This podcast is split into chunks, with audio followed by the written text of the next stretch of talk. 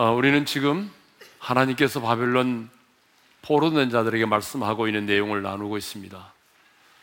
하나님께서는 예레미야 선자를 통해서 바벨론의 포로된 자들에게 세 가지를 말씀하셨습니다. 그 첫 번째가 무엇이었습니까? 그 땅 가운데 정착하여 살라는 것이었습니다. 그 땅에서 농사도 짓고 집도 짓고 결혼도 해서 자녀를 낳고 살라는 것이었습니다. 두 번째가 무엇이었습니까? 원수의 나라인 바벨론 성읍의 평안을 위하여 기도하라는 것이었습니다.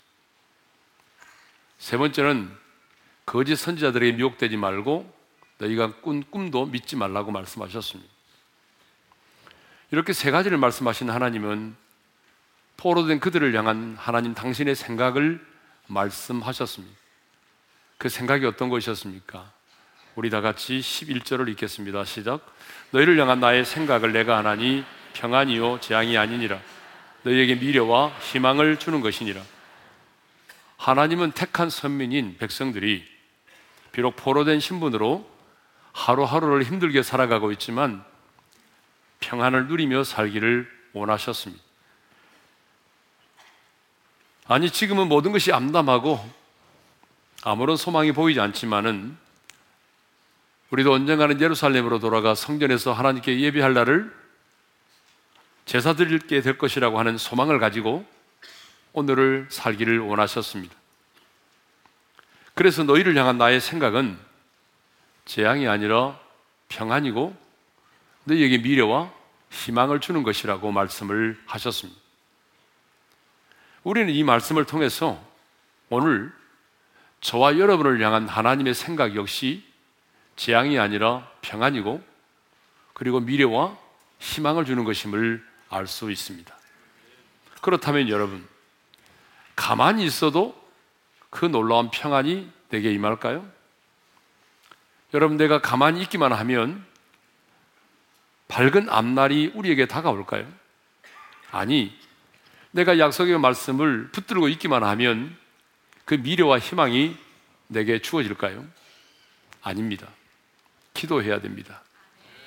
그래서 하나님은 너희를 향한 나의 생각을 말씀하신 다음에 포로된 그들에게 너희는 내게 부르짖어 기도하라고 말씀을 하셨습니다. 12절의 말씀을 우리 큰 소리로 좀 읽겠습니다. 다 같이요. 너희가 내게 부르짖으며 내게 와서 기도하면 내가 너희들의 기도를 들을 것이요. 아멘. 그러면 왜 하나님은 내게 부르짖어 기도하라고 말씀하실까요? 두 가지 이유 때문입니다. 첫 번째 이유는 내가 너희를 버리지 않았다고 하는 것을 분명히 하기 위해서입니다. 포로된 이스라엘 백성들은 바벨론의 침략을 받아서 예루살렘 성전이 불에 타고 자신들이 바벨론의 포로로 끌려왔을 때에 아, 하나님이 우리를 버리셨구나. 아, 하나님이 우리를 포기하셨구나. 라는 생각을 하게 되었습니다.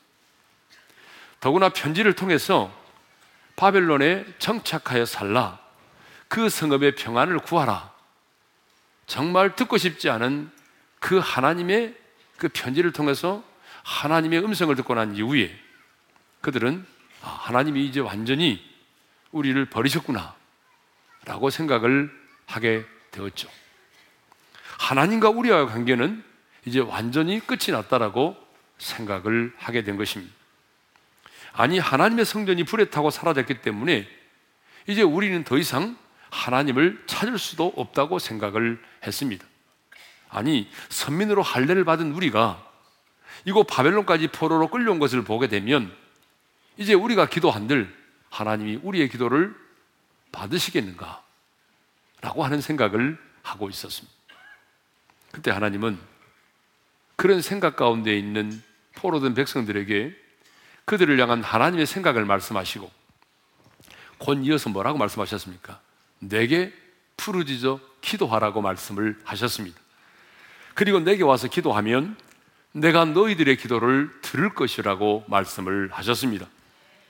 무슨 말입니까? 너희들은 끝이 났다고 말하고 내가 너희를 포기했다고 말하지만 나는 너희를 버리지 않았다는 것입니다. 나는 너희를 포기하지 않았다는 것입니다. 너희들의 우상숭배와 타락으로 인해서 지금 징계를 당하고 있지만 그래도 너희가 징계 가운데 있지만 나는 너희를 버리지 않았다는 것입니다. 예루살렘의 성전이 불에 타고 택한 선민인 너희가 이곳 바벨론까지 포로로 끌려왔지만 그래도 나는 너희를 포기하지 않았다 그 말입니다. 그러므로 너희는 내게 부르짖어 기도하라는 것입니다. 여러분 한번 생각해 보십시다. 하나님께서 그들을 포기하고 그들을 버리셨다고 한다면 왜 하나님이 그들에게 너희는 내게 와서 부르짖으라. 그러면 내가 너희의 기도를 들을 것이다. 왜 그렇게 말씀하시겠습니까? 하나님이 그들을 포기했다고 한다면 왜 하나님이 너희는 내게 와서 부르짖으라고 말씀을 하시겠습니까? 이 말은 하나님께서 아직 그들을 포기하지 않았다는 것이죠. 그렇습니다. 하나님은 불순종한 자들을 향하여 진노하셨지만 영원히 버리지는 않으셨습니다. 그러므로 우리는 불순종으로 인하여 징계 가운데 있을지라도 여러분 부르짖어 기도할 수 있기를 바랍니다. 내가 하나님 앞에서 불순종해서 징계 가운데 있을지라도 여러분은 부르짖어 기도해야 되는 것입니다. 하나님이 나를 버리시고 포기한 것처럼 느껴지는 그런 상황 가운데 있을지라도 여러분이 새 언약의 백성이라고 한다면 여러분 기도의 무릎을 꿇어야 할 줄로 믿습니다. 왜냐하면 하나님께 부르짖어 기도할 수 있는 자는 아직 완전히 망하지 않았기 때문입니다.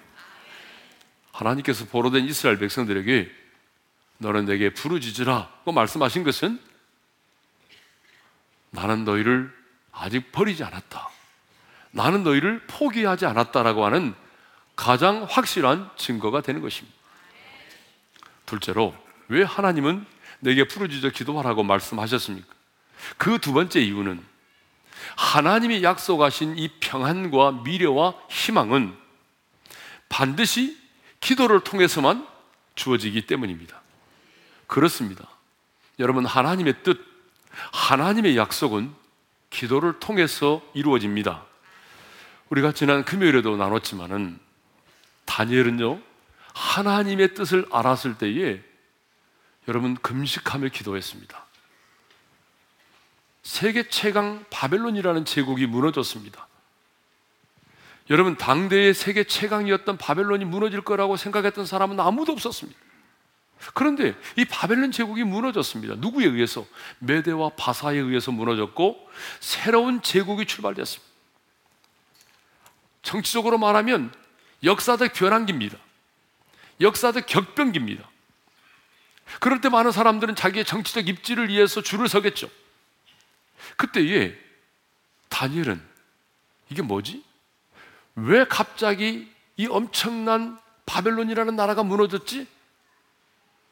하나님의 눈으로 그 역사를 보기 시작했습니다. 그래서 하나님의 뜻을 알고 싶었습니다. 그래서 예레미야서를 가져다가 읽기 시작을 했어요. 예레미야서를 읽으면서 아 하나님의 뜻이 무엇인지를 알게 됐습니다. 그가 예레미야서를 읽다가 깨달은 게 있는데 그게 뭔지 아세요? 다니엘서 9장 2절을 읽겠습니다. 다 같이요. 곧 그 통치 원년에 나 다니엘이 책을 통해 여호와께서 말씀으로 선지자 예레미야에게 알려주신 그 연수를 깨달았나니 곧 예루살렘의 황폐함이 70년 만에 그치리라. 하나님께서 예레미야를 통해서 말씀하신 그 연수를 깨달았어요. 예루살렘이 황폐함이 70년 만에 그치게 된다고 하는 것. 아, 이제 3년만 있으면 우리가 예루살렘으로 돌아가게 되는구나. 하나님이 그 역사를 이루기 위해서 이 엄청난 역사를 일으키셨구나. 하나님의 뜻을 깨달았습니다. 하나님의 뜻을 깨닫고 난 다음에 다니엘이 가장 먼저 했던 일이 뭔지 아십니까? 기도했습니다. 다니엘서 9장 3절을 읽겠습니다. 다 같이요. 내가 금식하며 배옷을 입고 죄를 덮어 쓰고 주 하나님께 기도하며 간구하기를 결심하고 하나님의 뜻을 깨달았을 때 다니엘에 보인 반응이 뭐냐면 금식하며 기도했다는 것입니다. 어, 기뻐하고 할렐루야 막 즐거워하면서 그날을 손꼽아 기다리고만 있지 않았습니다. 이제 3년만 참으면 되겠네.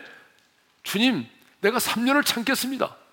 그게 아니고 하나님의 뜻을 깨달았을 때 그가 금식하며 기도했습니다. 하나님의 뜻이 이루어지기를 위해서 기도했다 그 말이죠.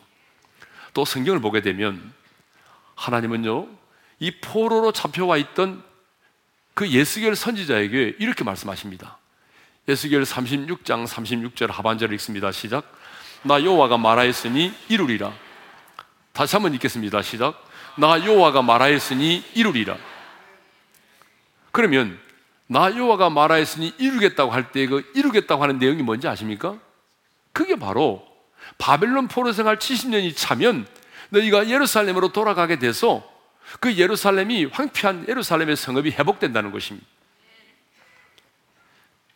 그리고 에스겔 선지자가 그 다음에 곧 이어서 이렇게 말합니다. 자, 에스겔 36장 37절 하반절입니다. 시작. 그래도 이스라엘 족속이 이같이 자기들에게 이루어지기를 내게 구하여 할지라. 분명히 에스겔 선자는 하나님의 뜻을 말했습니다. 그리고 내가 말하였으니 이루리라. 하나님이 분명히 말씀하셨습니다. 나 여호가 말하였으니 내가 이루리라. 그리고 하나님이 뭐라고 말씀하십니까? 그래도 이스라엘 족속이 이같이 자기들에게 이루어 주기를 내게 기도해야 할지니라. 할렐루야. 하나님이 약속하셨으니까 그것을 이루시겠지만 그래도 이스라엘 족속들은 어떻게 해야 된다는 거예요? 자기들에게 이루어 주기를 내게 기도해야 한다는 것입니다. 하나님이 약속하셨으니까 뭐 이루어 주시겠지. 라고 생각하며 그냥 있으면 안 된다는 거예요. 그냥 있으면 안 된다는 거예요. 하나님의 뜻이 이루어지도록, 하나님의 약속이 이루어지도록, 하나님의 약속이 실현될 수 있도록 너희는 어떻게 하라? 기도하라는 것입니다. 오늘 본문 10절도 마찬가지 아닙니까? 오늘 본문 10절을 다시 한번 읽겠습니다. 시작. 바벨론에서 70년이 차면 내가 너희를 돌보고 나의 선한 말을 너희에게 성취하여 너희를 이것으로 돌아오게 하리라. 네. 바벨론에서 70년이 차면 내가 너희를 예루살렘으로 돌아오게 하겠다라고 하는 거 아닙니까? 그런데 하나님은 분명하게 자기 뜻을 말씀하신 이후에 12절에서 뭐라고 말씀하십니까? 너희는 내게 부르짖어 기도하라고 말씀하십니다. 이 약속의 말씀이 성취되도록 너희는 부르짖어 기도하라는 것입니다. 하나님께서 하나님 당신의 지혜와 주권으로 어떤 일을 행하시기로 작정하시고 그 뜻을 우리에게 말씀하시면 언약 백성인 우리가 해야 될 일은 뭐죠? 우리는 겸손한 마음으로 그 하나님의 뜻이 이루어지도록 기도해야 한다는 것입니다. 성경에는 많은 약속들이 있습니다. 어떤 분은 말하기를 성경에는 32,500여 가지 약속이 있다 그래요. 뭐 제가 헤아려 보지 않았으니까 모르겠습니다. 아무튼 성경에는 수많은 약속이 있습니다. 그런데 그 많은 약속이 성경에 기록되어 있을지라도 여러분 내가 기도하지 않으면 그 약속이 내 삶의 내 현장 속에 이루어지지 않는다는 것입니다. 하나님이 신실하신 분이시고 하나님이 약속을 지키시는 분이지만 그래도 하나님이 약속하셨다고 한다면 우리가 어떻게 해야 된다는 거죠? 반드시 이루어지도록 기도해야 한다는 것입니다. 왜 그럴까요? 그 이유는 하나님은 언제나 기도를 통해서 일하시기 때문입니다. 하나님의 일하심의 방식은 언제나 기도를 통해서 일하신다는 거예요. 그래서 예수님의 제자들이 왜 우리는 능히 그 귀신을 쫓아내지 못하였나이까? 라고 물어왔을 때 우리 주님이 뭐라고 말씀하셨습니까? 우리가 잘 아는 말씀이죠. 마가복음 9장 29절에서 이렇게 말씀하십니다. 읽겠습니다. 시작. 이르시되 기도회에 다른 것으로는 이런 종류가 나갈 수 없느니라. 기도하지 않았기 때문이라는 거예요. 기도하지 않았기 때문에 이런 귀신이 쫓겨나가는 역사가 없었다는 것입니다. 그러면 왜 하나님은 기도를 통해서만 일을 행하실까요? 그 이유가 있습니다. 그 이유는 내가 기도하지 않아도 어떤 일이 이루어지잖아요. 그러면 우리는 그것을 우연이라고 생각을 합니다. 또 운이 좋아서라고 말합니다. 때를 잘 만나서라고 말하죠. 그리고 또 내가 남보다 열심히 수고하고 노력했기 때문이라고 말하죠. 내 경험 때문이라고 말하죠. 그래서 자기도 모르게 우쭐대게 되고 자기도 모르게 교만하게 되고 하나님께 영광을 돌리지 않게 되는 것입니다. 그러나 여러분, 기도를 통해서 응답을 경험한 사람은 내가 아무리 수고하고 노력했지만 내가 그것을 이하에 기도했다고 한다면 그 일을 이루신 이가 하나님이심을 믿습니다.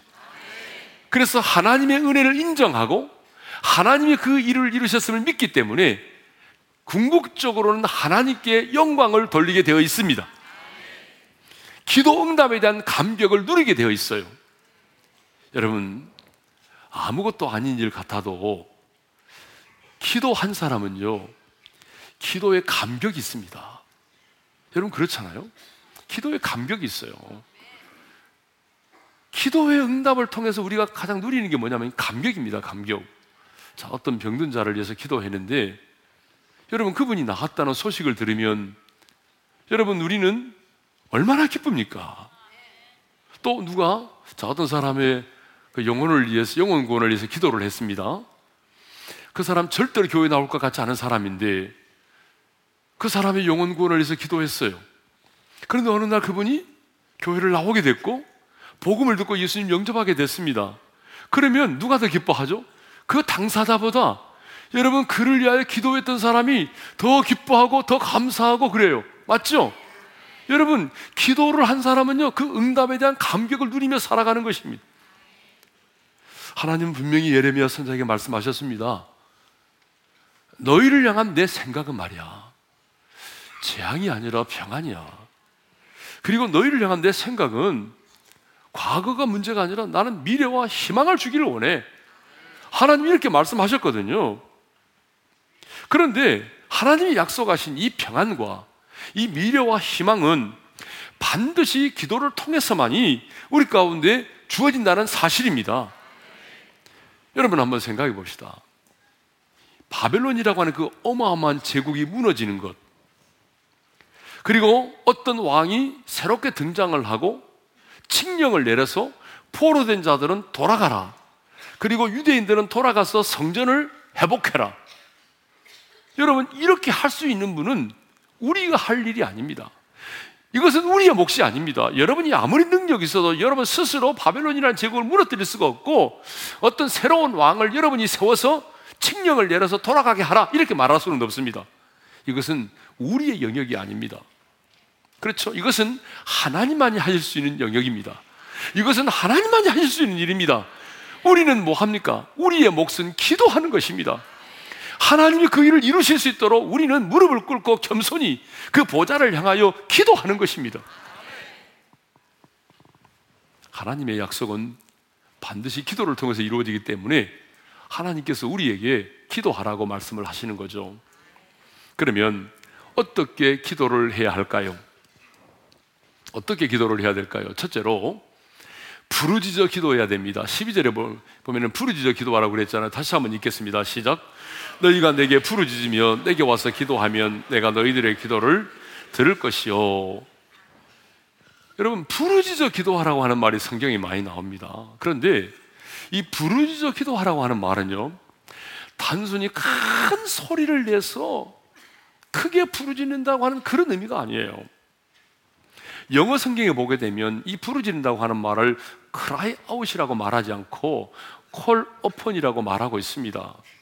여러분 이게 달라요. cry out은 뭐냐 그러면 그냥 내가 내 신세를 한탄하면서 비참한 상태를 로 부르짖는 것이에요. 막 땅을 치면서 예? 자기의 그 한탄, 자기의 신세를 막 한탄하면서 큰 소리 치는 거 이게 Cry out이에요. Call upon이 뭐예요? Call upon은요 다른 게 아닙니다. 내가 누구를 찾으면서 그 대상을 향하여 부르짖는 것입니다. 그러니까 대상이 분명하다는 것입니다. 허공을 향해서 부르짖는 것이 아니라 그 대상을 향하여 그 대상에게 부르짖어 기도한다는 거예요.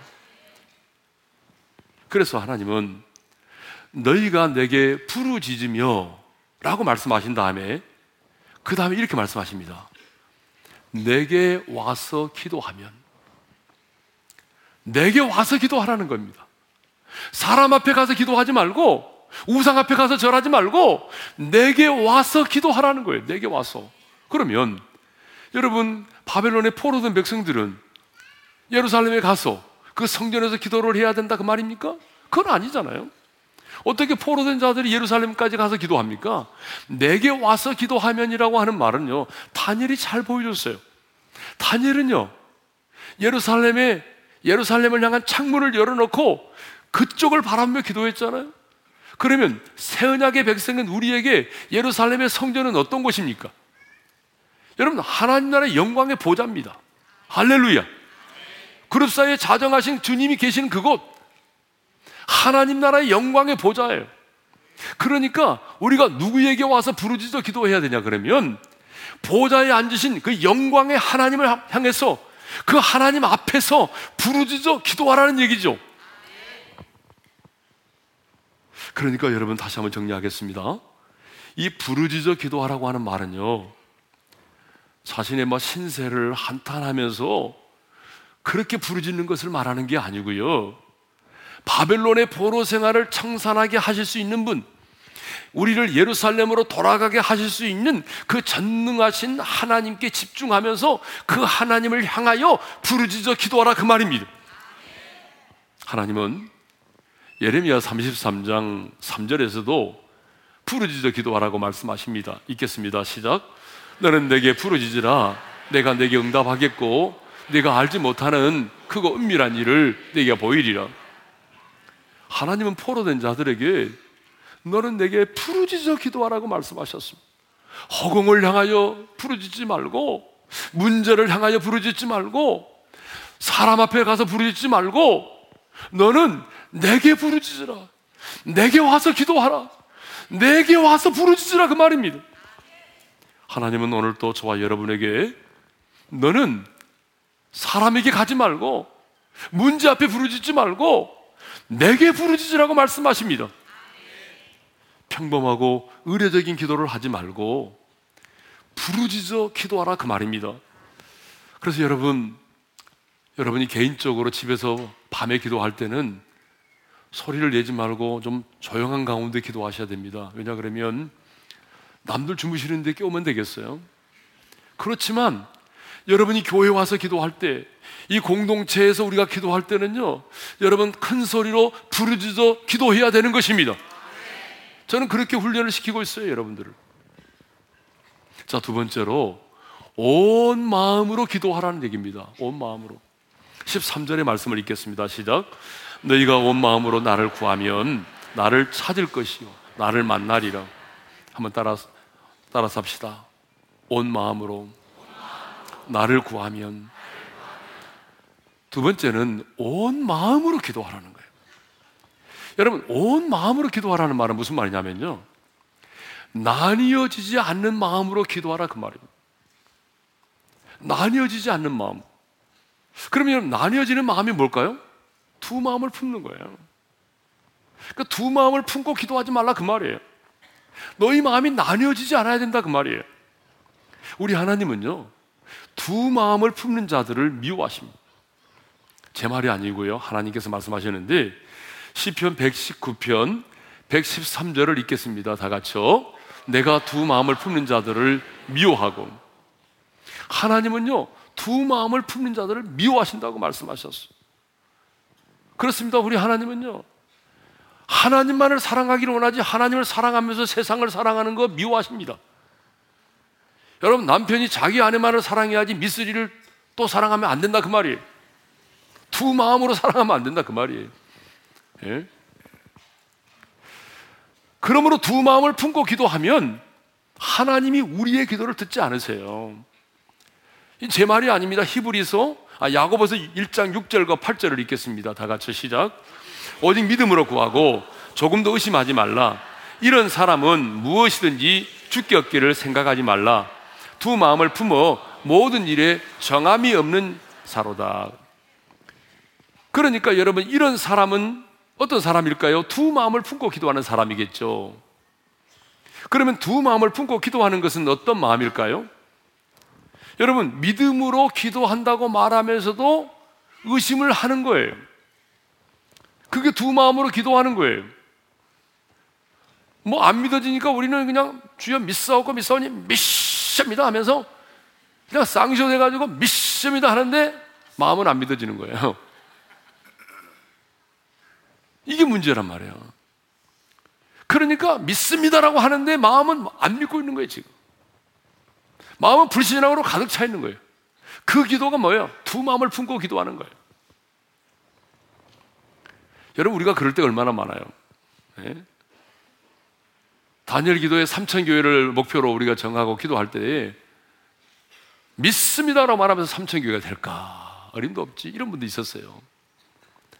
내가 통계적으로 보니까 3분의 2는 안 믿었다고 그러더라고요. 네. 내년에 만교회라고 그러니까 더 안 믿는 사람이 더 많아졌겠죠, 지금. 예루살렘 교회 성도들도 그랬어요. 예루살렘 교회 성도들도 감옥에 있는 베드로를 위해서 기도했잖아요. 근데 하나님 그 기도를 들으시고 천사가 나타나서 잠자는 베드로를 깨워가지고 데리고 나왔잖아요.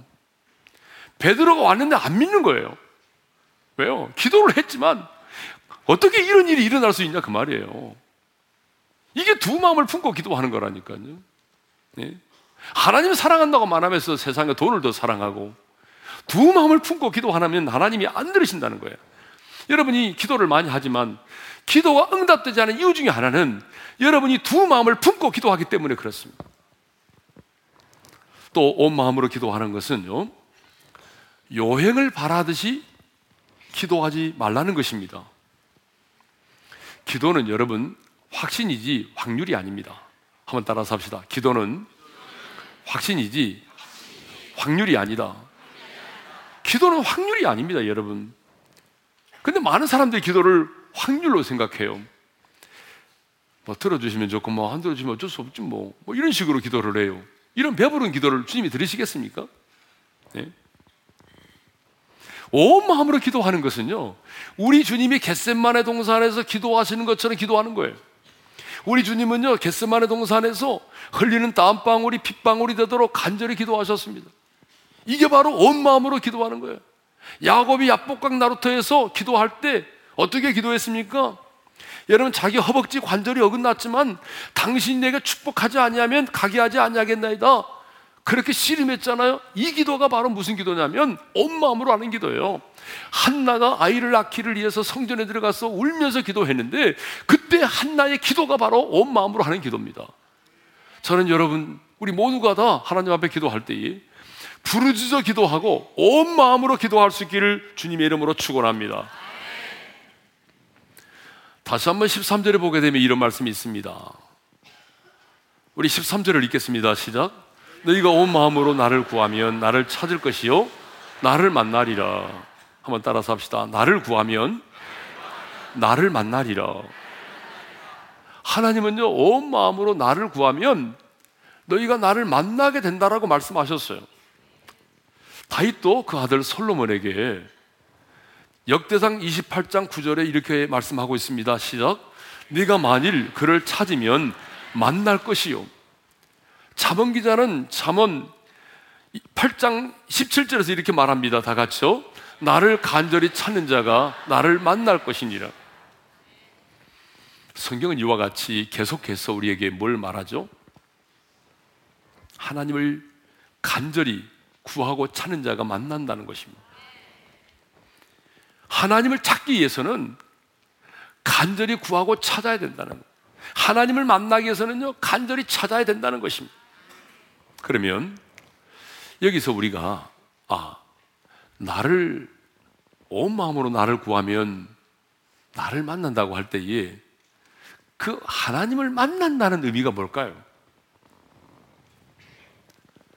문맥적으로 보게 되면 너무나 정확한데 이 문맥적으로 보게 되면 하나님을 만난다고 하는 것은 하나님의 약속의 말씀이 성취되는 것을 의미합니다. 하나님은 분명히 10절에서 뭐라고 말씀하셨어요? 10절을 다시 한번 읽겠습니다. 시작. 여호와께서 이와 같이 말씀하시니라 바벨론에서 70년이 차면 내가 너희를 돌보고 나의 선한 말을 너희에게 성취하여 너희를 이곳으로 돌아오게 하리라. 분명히 하나님이 약속하십니다. 바벨론에서 70년이 차면 내가 너희를 돌보아 나의 선한 말을 너희에게 성취하여 너희를 이곳으로 돌아오게 하리라. 여호와의 말씀이니라. 주님이 분명히 말씀하셨습니다. 약속하셨습니다. 그러므로 나를 만나게 된다는 것은 뭐죠? 이 약속의 말씀이 성취되는 것을 의미합니다. 할렐루야. 이스라엘 백성들이 예루살렘으로 돌아오게 되는 것을 말합니다. 그렇습니다, 여러분. 하나님을 만나는 것은 성경에 기록된 그 말씀을 내가 경험하는 것입니다. 여러분, 우리 하나님은 영이십니다. 그렇죠? 영이시기 때문에 손이 없습니다. 하나님은 영이시기 때문에 우리의 손으로 만져질 수도 없습니다. 그러나 우리는 회개와 그리고 그 약속의 말씀을 붙들고 기도하고 순종의 자리에 나아가므로 하나님께서 우리 가운데 약속하신 것들을 경험할 수 있습니다. 그 하나님의 말씀이 우리 가운데서 경험될 때 우리는 그것을 하나님을 만났다라고 말할 수가 있는 것이죠. 그래서 히브리서 기자는 장성하지 못한 어린아이의 신앙을 말하면서 이렇게 말했습니다. 읽겠습니다. 시작. 젖을 먹는 자마다 어린아이니 의의 말씀을 경험하지 못한 자요. 한번 따라서 하겠습니다. 의의 말씀을 경험하지 못한 자요. 여러분, 이 말씀은 무슨 말입니까? 의의 말씀을 경험하지 못했다라고 하는 말은 다른 말로 말하면 의의 말씀을 경험해야 된다는 거 아닙니까? 그쵸? 우리가 하나님의 사람이라면 우리는 이 말씀을 경험해야 된다는 것입니다. 여러분, 왜 하나님께서 우리에게 말씀을 주셨습니까? 왜 하나님께서 우리에게 이 성경을 주셨습니까? 여러분, 악세사리로 집에다가 여러분, 그 악세사리로 보관하라고 성경을 주셨습니까? 아니면 차 속에 놓고 다니라고 주셨습니까? 왜 하나님이 우리에게 이 성경을 주셨습니까? 왜 하나님이 저와 여러분에게 이 말씀을 주셨습니까? 왜 하나님은 오늘 또 종을 통해서 여러분에게 이 말씀을 선포하십니까? 이유는 말씀을 경험하도록 하기 위해서입니다. 그 말씀을 붙들고 기도하고 순종하여 그 말씀을 경험하도록 하기 위해서입니다. 제가 우리 젊은이들을 만나면 두 가지 질문을 던집니다. 가장 많이 던지는 질문인데 그 첫 번째 질문이 뭐냐 그러면 너의 인생의 꿈이 뭐니? 비전이 뭐니? 라고 하는 것과 하나님을 인격적으로 만난 적이 있느냐? 이걸 묻습니다. 하나님을 인격적으로 만난 적이 있느냐? 또, 우리 교회 새 가족이 등록하면 제가 가장 먼저 하는 말이 있습니다. 우리 하나님이 살아계신 분이기 때문에 여러분이 하나님을 만나셔야 됩니다. 하나님을 만나지 못하고 신앙생활 하면 얼마나 지루하고 따분한지 모릅니다. 제가 이 말을 합니다. 사랑하는 성도 여러분, 그렇습니다. 우리가 하나님을 만나지 못하고 신앙생활 하게 되면 여러분 그 사람은 종교인입니다. 종교인. 하나님을 만나지 못하고 신앙생활 하게 되면 얼마나 지루하고 따분한지 아세요? 신앙생활 자체가 또 하나의 짐이에요. 여러분 주일날 예배드리러 나오는 것 자체가 얼마나 부담스러운지 아세요? 하나님을 만나지 못한 사람들에게는 찬송하는 시간이 너무 지겨워요. 왜요? 하나님 만나지 못하니까. 하나님을 만나지 못하면 우리 신앙생활 자체가 여러분 짐이에요, 부담이에요. 그래서 우리는 하나님을 만나야 됩니다. 그러면 한 나라의 대통령을 만나는 것도 지극히 어려운데 낮고 천한 죄인 중에 죄인인 우리가 그 거룩하신 하나님을 어떻게 만날 수 있단 말입니까? 그 영광의 보좌에 계신 하나님을 어떻게 이 피조물인 우리 인간이 절대자신 창조주 하나님을 만날 수 있단 말입니까? 그것은 그분이 말씀하신 그 약속의 말씀을 붙들고 내가 기도하는 것입니다. 하나님의 약속의 말씀을 붙들고 순종의 자리로 나아가는 것입니다. 하나님의 말씀을 붙들고 기도하며 순종하며 나아갈 때에 우리는 그 말씀이 성취되는 것을 경험하게 되는 것입니다. 자, 예를 들면 여러분이 오늘 예배를 드리러 오는데 마음이 불편했어요. 뭐 왜냐하면 오면서 남편과 뭐 싸웠다든지 아니면 어젯밤에 뭐 잠을 자지 못한다든지 뭐 자녀의 문제로 인해서 마음이 상했다든지 그래서 막 마음이 불안하고 쫓기고 두렵고 불안했어요.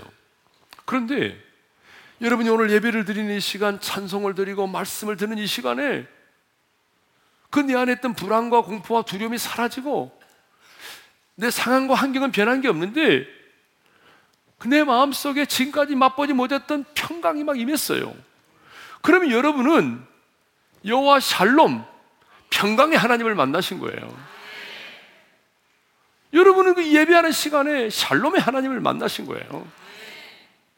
또 여러분이 예배를 드리러 오기 전에 두통이 있었고 현기증이 생기고 아, 그래서 오늘 예배를 제대로 드릴 수 있겠나라고 생각을 했는데 말씀을 받는 이 시간 어느 순간에 내 머리가 상쾌해졌어요. 그래 뭐죠? 여호와 라파 치료하시는 하나님을 만난 거예요. 그러니까 여러분 하나님의 사람의 우리는 매일 매 순간 여러분 그 하나님을 만나야 됩니다. 두려워하지 말라는 말씀을 붙들고 기도했더니 두려움이 떠나갔습니까? 채찍에 맞음으로 나음을 입었다라고 하는 말씀을 붙들고 기도했더니 질병 가운데서 고침을 받았습니까? 그렇다면 우리가 여러분 그 하나님을 만난 것이죠. 그래서 여러분 우리는 매일 매 순간 살아계신 하나님을 만나야 됩니다.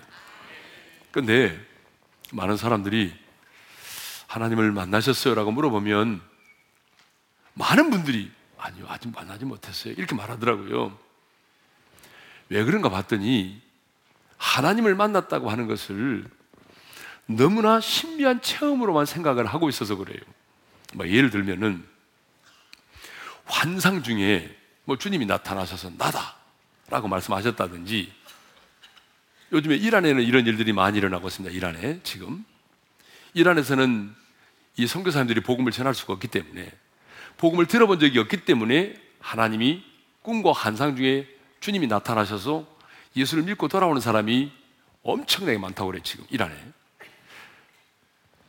또 여러분들이 뭐 기도를 하는 가운데 뭐 입신이 돼가지고 내 영이 말이죠. 육체를 빠져나와가지고 천사의 인도를 받아가지고 천국으로 가서 천국에 있는 단열도 만나고 바울도 만나보고 그리고 지옥에 있는 아버지도 보고 뭐 이렇게 딱 돌아왔다고 생각해 보세요. 이런 것만을 우리가 하나님을 만났다라고 생각하니까 문제란 말이에요. 물론 그런 신비한 체험도 하나님을 만난 거죠. 만난 거죠. 그렇지만 오늘 제가 여러분들에게 말씀드리는 것은 그런 정말 어떤 신비한 체험만이 우리가 하나님을 만난 게 아니라는 거예요.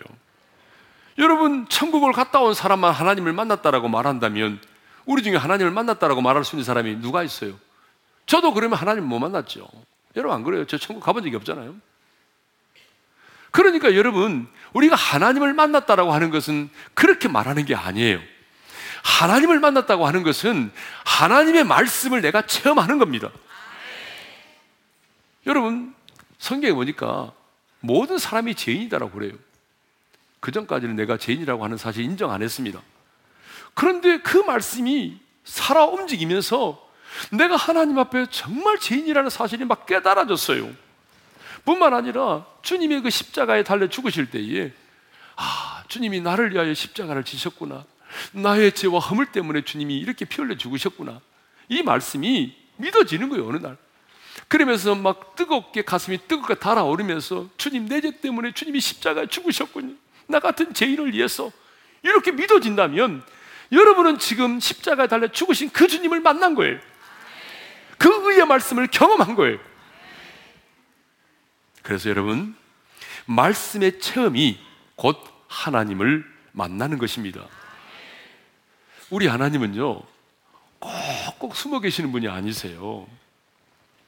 우리 하나님은 할 수만 있다면 우리 가운데 자신을 나타내 보이기를 원하십니다.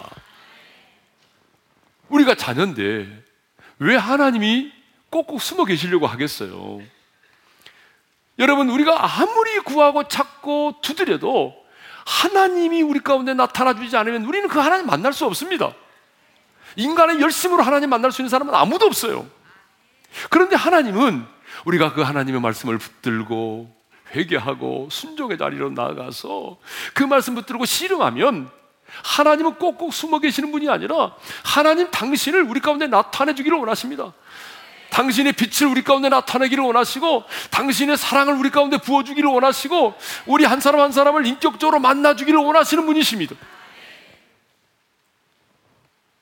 저는 우리 어린의 모든 성도들이 하나님의 약속의 말씀을 붙들고 부르짖어 기도하고 온 마음으로 기도하고 그 말씀을 붙들고 순종의 자리에 나가서 회개하며 기도함으로 오늘 그 말씀 속에 살아 역사하시는 그 하나님, 그 하나님을 생생하게 만나는 그 현장감 있는 신앙생활 할 수 있기를 주님의 이름으로 축원합니다. 여러분 신앙생활은 그렇게 하는 겁니다. 오늘 약속의 말씀을 붙들고 우리 좀 힘있게 찬양을 했으면 좋겠는데 반드시 내가 너를 들었으리라 반드시 내가 너를 축복하리라 인내하며 부르짖으라 우리 부르짖는 심정으로 이 찬양 부르며 나갑니다 박수 치면서 반드시 내가 너를 축복하리라. 반드시 내가 너를 들었으리라. 천지는 변해도 나의 약속은 영원히 변치 않으리. 두려워 말라. 강하고 담대하라. 낙심하며 실망치 말라 말라. 실망치 말라. 내 소원 이루는 날 속히 오리니 내게 영광 돌리리. 내 소원 이루는 날 속히 오리니 내게 영광 돌리리. 반드시 반드시 내가 축복하리라.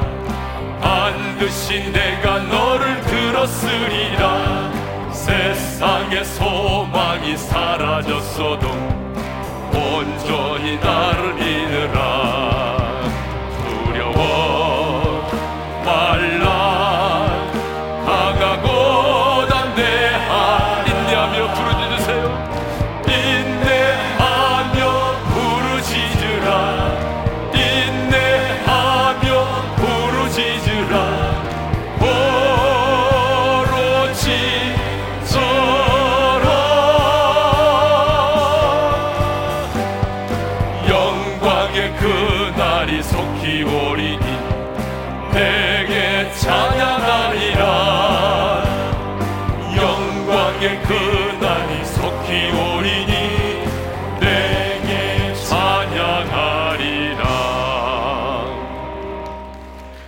기도합시다.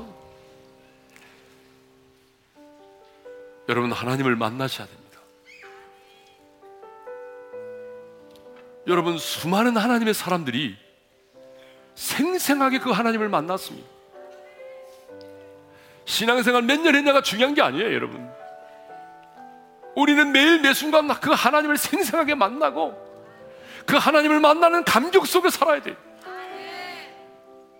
그 하나님을 만나기 위해서 어떻게 해야 됩니까? 여러분 부르짖으십시오. 주님 말씀합니다. 너는 내게 부르짖으라. 내게 와서 기도하라. 여러분 문제를 향하여 부르짖지 말고 사람에게 부르짖지 말고 우리 하나님 앞에 부르짖으십시오. 여러분이 부르짖을 수 있는 그런 믿음만 있다면 여러분은 아직 여러분은 하나님은 여러분을 포기한 적이 없어요. 온 마음으로 나를 구하라. 나를 만나리라. 여러분 우리는 하나님을 만나야 됩니다. 하나님을 만나야 됩니다. 우리가 그 말씀을 체험할 때 우리는 하나님을 만나는 것입니다. 그래서 여러분 저는 여러분들이 그 말씀을 붙들고 기도하기를 원합니다. 오늘 여러분 이 시간 기도할 텐데 그냥 기도하지 말고 정말 여러분이 살아있는 영이요 생명의 말씀을 붙드시고 그 말씀을 붙들고 회개하고 순종의 자리로 나가고 기도하시면 말씀대로 행하시는 신실하신 하나님을 우리가 만나게 되는 것입니다. 하나님, 내가 하나님의 말씀을 붙들고 씨름하게 하시고 기도하게 하시고 순종의 자리로 나가게 하소서. 말씀대로 행하시는 하나님을 생생하게 경험하며 살게 하여 주옵소서. 하나님을 인격적으로 만나기를 원합니다. 우리 주여 한번 부르고 기도하며 나갑니다. 주여! 할렐루야 아버지 하나님 감사합니다. 넌 너는 내게 부르짖으라고 말씀하신 주여 하나님 우리가 문제 앞에 부르짖지 말게 하시고 허공을 향하여 도와주시고 우리가 전능하신 하나님 신실하신 하나님께 나와 부르짖기를 원합니다. 뿐만 아니라 아버지 하나님 우리가 정말 온 마음을 다하여 하나님을 부르짖기를 원합니다. 온 마음으로 나를 구하면 나를 만나기를 하나님 우리가 하나님을 만나기를 원합니다. 하나님의 약속의 말씀을 붙들고 신음하게 도와주시고 하나님의 약속의 말씀을 붙들고 신음하여 나갈 때 말씀대로 해가시는 그 하나님을 만날 수 있기를 원합니다 말씀대로 행하시는 그 하나님을 만날 수 있기를 원합니다. 그래서 하나님 우리 우리의 성도들이 정말로 말씀을 붙들고 신음하고 순종의 자리에 나아감으로 말씀대로 행하시는 그 살아계신 하나님을 우리의 그 순간 만남으로 하나님이 우리의 신앙생활이 치료하거나 따분하지 않게 하시고 감동과 감격의 소이 되게 도와주시며 하나님을 만나는 생생한 체험 속에 우리들이 살아갈 수 있도록 은혜를 베풀어 주시옵소서. 하나님 아버지 감사합니다. 오늘 이 시간 우리 가운데 나타내 주심을 감사합니다. 하나님 숨어 계시지 아니하고 오늘 우리 가운데 당신의 영광을 드러내심을 감사합니다. 하나님이 우리의 당신의 영광을 나타내심을 감사합니다 이제는 우리 주 예수 그리스도의 은혜와 하나님 아버지의 영원한 그 사랑하심과 성령님의 감동 감화 교통하심이 하나님을 향하여 부르짖어 기도하고 온 마음으로 구하여 그 하나님의 약속의 말씀을 성취하시는 신실하신 하나님을 만남으로 하나님을 만나는 감격 속에 하루하루를 살기를 원하는 살아가는 지체들 위해 이제로부터 영원토록 함께 하시기를 축원하옵나이다. 아멘.